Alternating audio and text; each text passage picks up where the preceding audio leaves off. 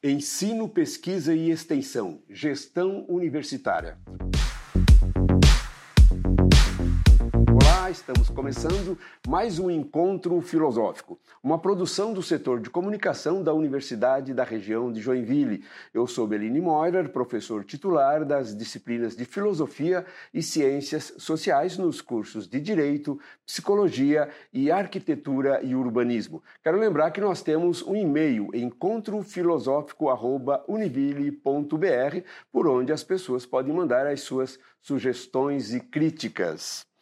Para falar sobre esse tema, estamos aqui com o professor doutor Alexandre Sidral. Ele que é professor titular aqui da Universidade da região de Joinville, possui graduação em Ciências da Computação pela Universidade Federal de Santa Catarina, graduação em Psicologia pela Associação Catarinense de Ensino e graduação em Formação de Professores de Disciplinas Especializadas pela Universidade Tecnológica Federal do Paraná. É mestre em psicologia pela Universidade Federal de Santa Catarina e doutor em engenharia de produção também pela Universidade Federal de Santa Catarina. Foi reitor entre os anos de 2020 e 2023 e agora reeleito para os anos de 2024 e 2027. Professor Alexandre, seja bem-vindo aqui no nosso encontro filosófico. Bellini, muito obrigado aí pela oportunidade, né? É sempre é, um momento importante para a gente poder dialogar, né? Dentro dessa proposta do encontro filosófico. Fala um pouco da universidade. Né? Exato, né? tão é, é importante. Né? Eu estou aqui com a primeira questão, já para nós começarmos. É... Professor, o senhor começou os seus primeiros anos de gestão enfrentando, já nos, já nos meses, nos primeiros meses, a, a pandemia é, algo imprevisto, difícil de lidar, agora já distanciado. O senhor pode dizer como é que foi essa experiência?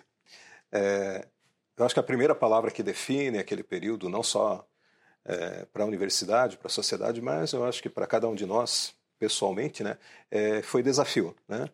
Porque, como você falou, é, foi um momento inesperado. Aquela época, já em dezembro, é, nós estávamos recebendo algumas notícias pela mídia sobre uma gripe na China, né? Isso. E isso foi muito rápido, né? De tal forma que nós assumimos, eu e Terezinha, dia 13 de dezembro. E em janeiro iniciamos o trabalho com a equipe de então e, e fomos acompanhando, né? Mas a princípio não tinha uma, uma uma previsão assim de que é, ia se caracterizar como uma pandemia. E isso se efetivou é, a partir ali de fevereiro e março. Né? Em Santa Catarina, efetivamente, a gente lembra da data até hoje, e, e aí isso já é um indicativo do quanto foi marcante né, para nós, institucionalmente e pessoalmente. 16 de março, o governo do estado, então, é, decreta né, o estado de emergência aqui no, em Santa Catarina, acompanhando já a, o posicionamento do governo federal. E, e a partir dali é, havia a necessidade de suspender as atividades de ensino, pesquisa e extensão que fossem presenciais. Né? Então, é, aqui eu quero já agradecer ao trabalho de tantas pessoas, tantas equipes da universidade, que juntas mostraram é, a força, a capacidade é, da nossa instituição, das pessoas da nossa instituição, no enfrentamento de uma situação de crise que não teve igual Entendi. nesse período em que nós estamos vivendo. Né? Então, é, Emitida a, a, o decreto pelo governo do estado, eu lembro como se fosse hoje, no final da tarde nós tínhamos já é, agendado uma reunião prévia com o Diretório Central de Estudantes e representantes do SEAS e Atléticas, né?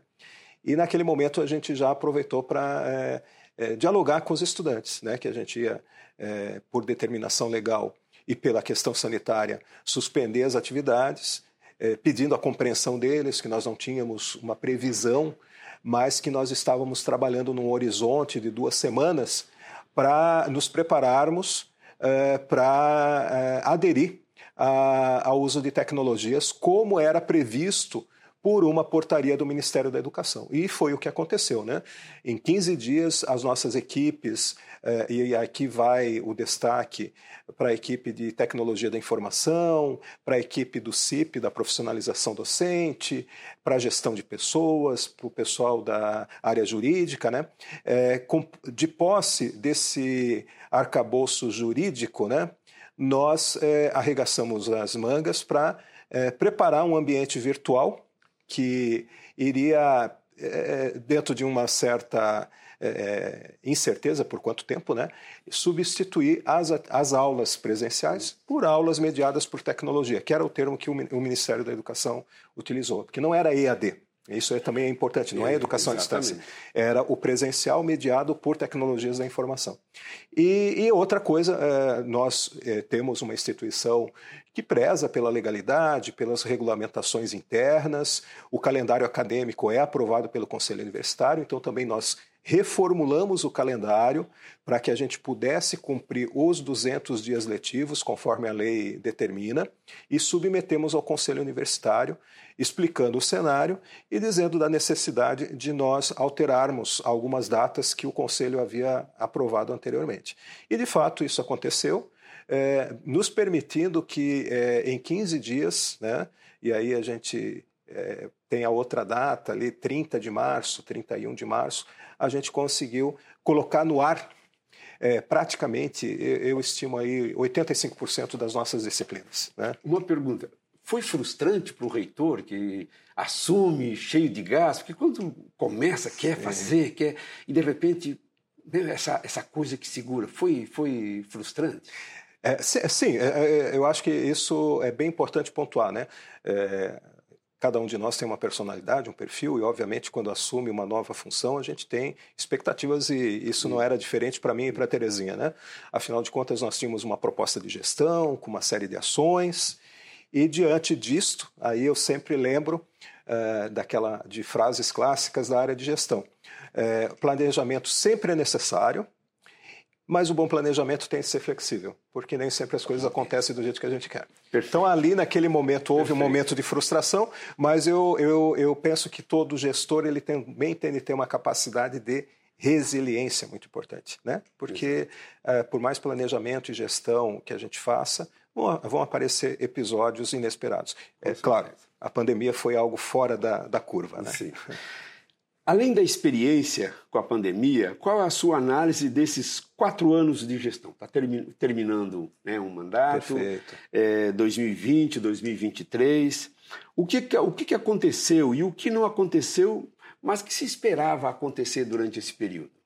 É, penso que um primeiro aspecto que sempre precisa ficar é, em pauta para quem quer que faça a gestão da universidade nós estamos numa instituição que tem uma história, uma construção histórica que eu admiro, é belíssima, porque a gente percebe quando a gente vai estudar a história da, da universidade, é, primeiro, a, a, capacidade das pessoas é, juntas construírem a, uma instituição como a nossa.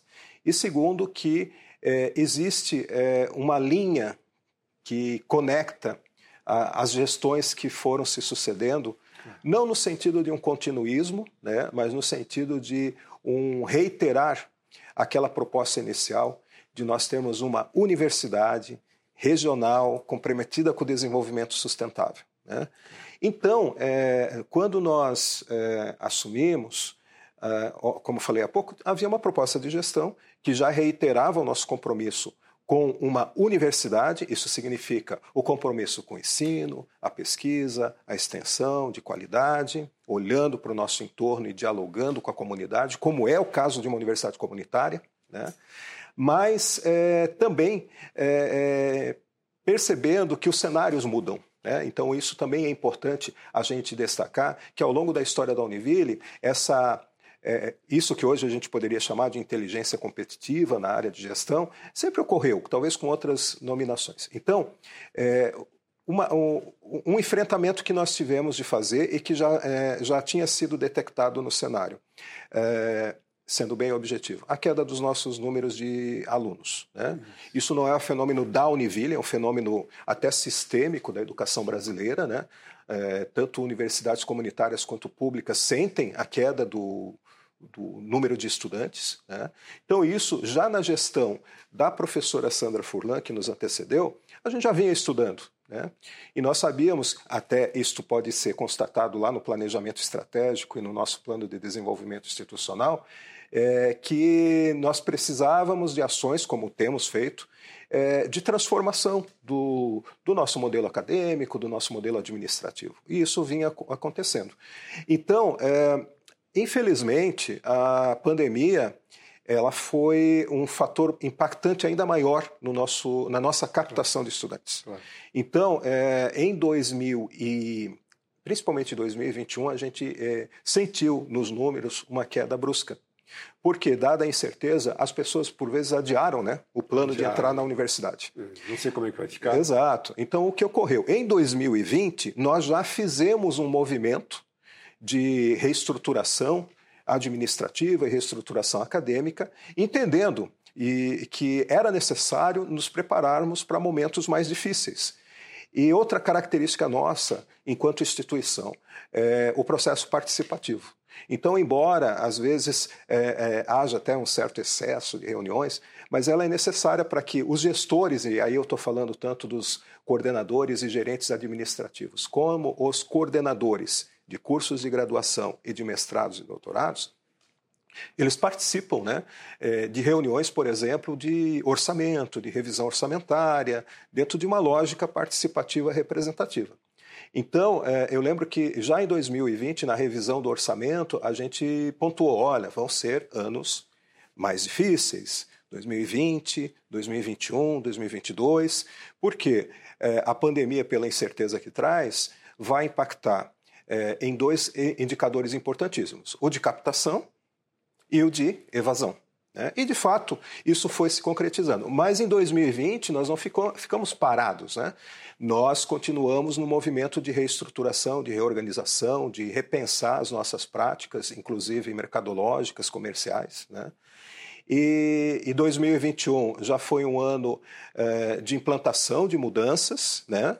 Então, a gente pode citar aqui a inovação pedagógica curricular, com disciplinas compartilhadas, a curricularização da extensão, é, o, o, debate sobre a questão do hibridismo, né, o percentual de aulas online, o percentual de aulas presenciais em algumas disciplinas. E, ao mesmo tempo, uma revisão da nossa, da nossa formação de preço, né, porque, claro. indubitavelmente, nós temos de lidar com essa variável, né? É, nós somos uma instituição que tende a andar com, os próprios, com as próprias pernas. Né? E também a, as práticas é, de publicidade, de propaganda e de comunicação e relacionamento institucional. Então, é, eu tô, estou focando muito nisso porque esse talvez seja o, o, ponto fulcral né, de uma universidade como a nossa. O ensino de graduação ele é muito representativo na nossa sim, história sim, e na é nossa sustentabilidade. Então, esse trabalho que aconteceu já no primeiro ano de gestão passada e no segundo, começou já a mostrar resultados com o nosso aumento do número de alunos já é, em 2022. 22. O nosso índice melhorou. melhorou. Em, é, e agora também em, em 23, 23, 24. 23 e 24. Então, a gente consegue observar aquilo que nós é, dialogávamos com os gestores da universidade. Uma retomada né? porque a crise ela é cíclica, ela sempre vai aparecer. Né? É, nesse caso específico, ela foi um tanto quanto inesperada, a pandemia foi algo realmente fora da, da nossa expectativa, mas a gente já tem um certo know-how de entender que quando há certas crises econômicas, é, o efeito vai acontecer e nós temos de fazer processos de transformação para retomada. Então, nós chegamos em 2024 em 2023, melhor falando, início de 24, que era o final da gestão, com números melhores. Tanto é que é, o nosso balanço de 2023 ele vai ser positivo. O professor já pode emendar, porque a uhum. pergunta seria: a próxima é daqui para frente. Daqui para frente. Como exatamente. é que vai? Como, qual é a perspectiva daqui para frente? 24 a 27? Perfeito. É, temos aí é, sempre na tônica do planejamento estratégico e do PDI, né, que nós temos aprovados pelo Conselho Universitário. Então, até 2026, nós temos um plano de desenvolvimento institucional em vigência. Então, nós temos lá objetivos estratégicos, projetos estratégicos e metas estratégicas. Vou citar uma delas, por exemplo. Até 2026, nós temos o Índice Geral de Cursos, que é o indicador do MEC para a instituição, que é de uma escala de 1 a 5, que seja maior ou igual a 4. Então, nós temos trabalhado. E lembrando que o IGC depende da nota que os cursos de graduação têm no ENAD e das avaliações que os nossos mestrados e doutorados têm pela CAPES. Né? Então, eu estou usando isso como exemplo porque esse é, é, é uma meta típica que envolve todo mundo. Né? Porque, do ponto de vista da qualidade avaliada pelo Sistema Nacional, é, que é uma lei federal, o IGC é o grande indicador de qualidade de, do ensino superior é, e nós estamos nessa, nessa perspectiva também. Então, é, nós, nós vamos continuar trabalhando dentro dos projetos estratégicos, né? É, e também aí vem uma questão da nossa identidade como comunitária. Né? Precisamos é, continuar fortalecendo as nossas relações com os entes públicos, em todos os níveis municipal, estadual e federal. Recentemente estivemos, por exemplo, na posse do novo presidente da Amunesc, que ah, congrega né, os prefeitos aqui da nossa região, né, porque essa dimensão política ela é importantíssima para uma instituição de ensino. Nós temos de estar conectados com as discussões no âmbito político. Né? É, essa, essa, essa, essa essa relação institucional da Univille com a Munesc, com a prefeitura, governo do estado, governo federal, como é que, como é que isso está acontecendo? Como é que é a relação da, da Univille com essas instituições? É importante destacar que no âmbito Uh, eu vou falar especificamente de Joinville, né, municipal. Nós temos um, um, um, bom diálogo com a prefeitura, com a Câmara, uh, sempre nos colocando à disposição para contribuir com ações eh, naqueles campos que nós temos competência, obviamente, seja em parcerias, seja por, for por forma de extensão, pesquisa e também a própria questão aí é, é, da prestação de serviço. Então vou exemplificar, né? É, nós sabemos hoje que a questão da dengue é uma questão crítica no Brasil inteiro. há poucas semanas, né? Cedemos um equipamento dos nossos laboratórios para a vigilância sanitária do município de Joinville, sem custos, que era necessário para que eles possam fazer uh, o acompanhamento da evolução eh, dos focos de, de, mosquitos aqui na região. Né? Então, esse é um exemplo de relacionamento, né? entendendo o nosso papel enquanto comunitária é, junto ao município em que nós nos encontramos, né, no sentido de parceria mesmo. Né. É, esta semana que passou, é, cedemos os nossos espaços aqui para que a Secretaria Municipal de Educação realizasse é, a semana de capacitação dos professores da rede é, municipal. Né. Assim como há certas situações que a gente faz no nível é, estadual. Né. Claro. Então, hoje, a Aí falando da ACAF, né, que é outra instância importantíssima, que congrega as instituições comunitárias do Estado mais a UDESC, né, a gente tem mantido um diálogo constante com o governo estadual é, para que a gente possa, é, enquanto sistema comunitário, é, estar inserido nas iniciativas governamentais como é, é, também um agente é, de desenvolvimento das regiões catarinenses. Claro. E no nível federal, nós temos mantido o diálogo. Eu estou falando, talvez, é, é, muito sobre a dimensão do executivo, mas o diálogo também se faz com o legislativo. Então, Sim. temos uma boa relação é, com os deputados, sejam federais, com os senadores, e também com o, o, os, os, deputados estaduais. Então, no, no nível federal, é, temos, através da Associação Brasileira das Universidades Comunitárias, a ABRUC, feito um movimento sempre muito próximo do Ministério da Educação, porque quando ocorre uma mudança de governo, por vezes a gente tem de reconstruir essa relação. Né? E, por exemplo, essa semana mesmo tivemos um, resultado bastante positivo graças a uma ação já de algum tempo da Brook. O MEC anualmente faz o censo da educação superior, onde todas as instituições têm de cadastrar os seus alunos. Tal. Até, até o ano passado, nesse sistema eletrônico, não constava a informação se a universidade era comunitária ou não. Esse ano, a nova versão Já passou a, a, constar. Um, um campo lá que assinala se a universidade é comunitária ou não, graças a um a um processo político que é um de diálogo. importante, né? Sim. Então, inclusive, a ABRUC tem dialogado com o governo federal, porque hoje o censo, só para dar um exemplo, ele, ele ainda é, divide em ensino público e ensino privado. E pela natureza das comunitárias, a gente, é, por vezes, está dentro do privado. Perfeito. Então, agora já, já estamos a caminho de, de que os sistemas do governo destaquem. Não, não é só público e privado, é público, privado e comunitário. comunitário. Como hoje a LDB já está atualizada em relação a isso. É, já estão avisando que o nosso tempo já está batendo, mas tem uma questão que eu, que eu gostaria de, de ainda fazer, se o professor puder claro. responder mesmo que rapidinho. Além do campus aqui do Bom Retiro, a Univille está ainda é, em quais outros pontos regionais? Como esses trabalhos estão acontecendo? Pode surgir outro campus nos próximos anos? Perfeito. É, nós hoje, a, além dos dois campi, Joinville e São Bento, e as duas unidades, São Francisco e Joinville Centro, nós já temos uma rede de 15 polos de educação à distância é, que abrangem os municípios aqui da, da região da Munesc, né? E também é, já temos é, dois polos é, no Paraná, na região sul, né? ali perto de é, da região de Guaratuba, Paranaguá. Né? Isso porque é, a nossa área da abrangência ela se estendeu né, para o sul do Paraná. Sim. Então, é, a nossa inserção inicial é realmente na nossa região de abrangência.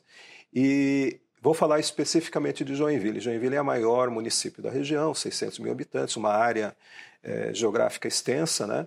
Então, isso nos motivou recentemente a abrir a, mais dois polos em Joinville. Então, nós temos hoje um polo em parceria com a Fundação Padre Facchini, lá no Itinga. Na zona sul da cidade. Isso, então, é, numa área é, que tem características de vulnerabilidade, então, um, um trabalho importante da Univille ir até uhum. essa população, né?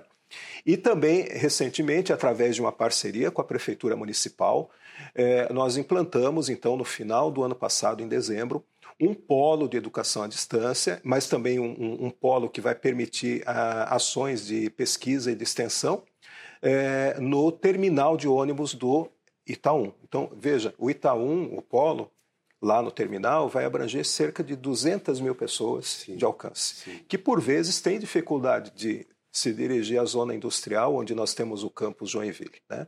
Então, o nosso compromisso de é, é, é se espraiar né, é. pelas nossas regiões para chegar nessas populações que, por vezes, é, é por N razões, né, talvez o acesso a, ao nosso curso presencial aqui no campus seja um pouco mais dificultado. E é, e é o papel da universidade, uma universidade comunitária, Exatamente. ir né, onde a comunidade é, necessita. Exatamente. E nesse sentido, eu queria também destacar, né, é, ano que vem, né, vão ser 60 anos do ensino superior em Joinville e região. 60 anos. O nosso jubileu de diamante. A gente está programando aí, nesse dia 14 de março, agora em 2024, a gente vai fazer o lançamento, inclusive, de um evento que inclui o programa Alune dos egressos então da universidade e o início dessas comemorações. Então isso é, é, diz muito respeito do que você falou. Nós, enquanto uma universidade comunitária, uh, fomos criados pela comunidade, somos mantidos pela comunidade e a nossa razão de ser é essa é a comunidade, é nós nos aproximarmos, é nós é, cada vez mais podermos fazer parte do cotidiano dos municípios em que nós estamos aqui no norte catarinense. Professor, muito obrigado. Muito bom ouvir e pensar a nossa universidade, né? Fico muito agradecido de mais uma vez ter vindo aqui para conversar com a gente. Eu é que agradeço, professor, porque, é, como a, a, gente sabe, né, é uma história tão é, cheia de episódios importantes, também de desafios, sim, a história, sim.